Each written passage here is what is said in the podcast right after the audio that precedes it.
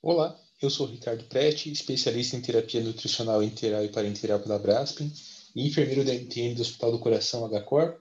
E o tema deste episódio do podcast MTN Sem Limites será Conexões para a Terapia Nutricional em FIT. Chegou a vez do Brasil? Muito bem.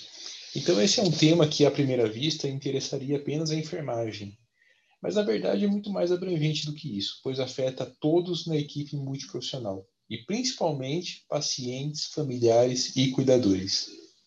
Primeiramente, o que são as conexões em FIT?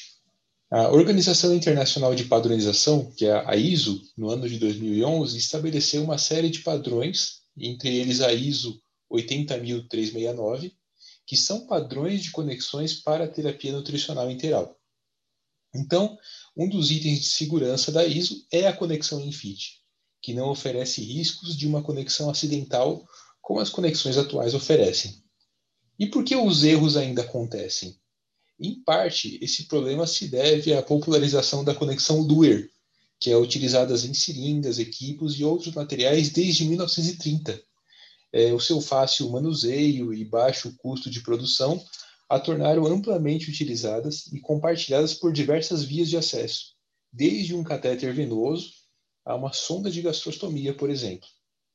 A utilização de adaptações dos dispositivos de terapia nutricional integral também é uma prática que se confunde com a própria história do uso da alimentação por vias alternativas.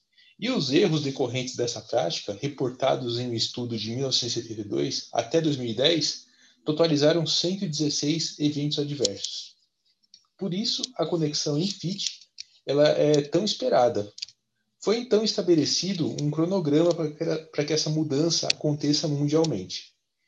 Agora a situação se complica. Estamos em 2021, a pandemia ainda não tem nenhuma previsão de retroceder e as conexões FIT estão finalmente chegando ao Brasil.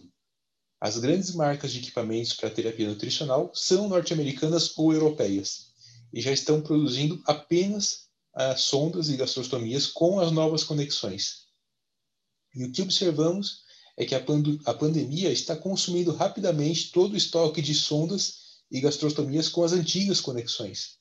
E um ponto muito sensível é que, embora as grandes indústrias tenham material com as novas conexões em abundância, os pequenos varejistas não estão preparados para fornecer os insumos como equipos, seringas e adaptadores de transição para os pacientes que estão em home care ou sob os cuidados da família. O que fazer então? Realizar a tão sonhada mudança para Infit e deixar o paciente que vai embora com esse material à própria sorte? Ou aguardar e utilizar os equipamentos antigos até o seu término, correndo o risco de uma mudança forçada e abrupta? Bom, essa é uma dúvida e uma angústia que eu compartilho com vocês nesse podcast. Se quiserem compartilhar também sugestões e estratégias para a transição, podem comentar acessando o meu post do podcast no LinkedIn.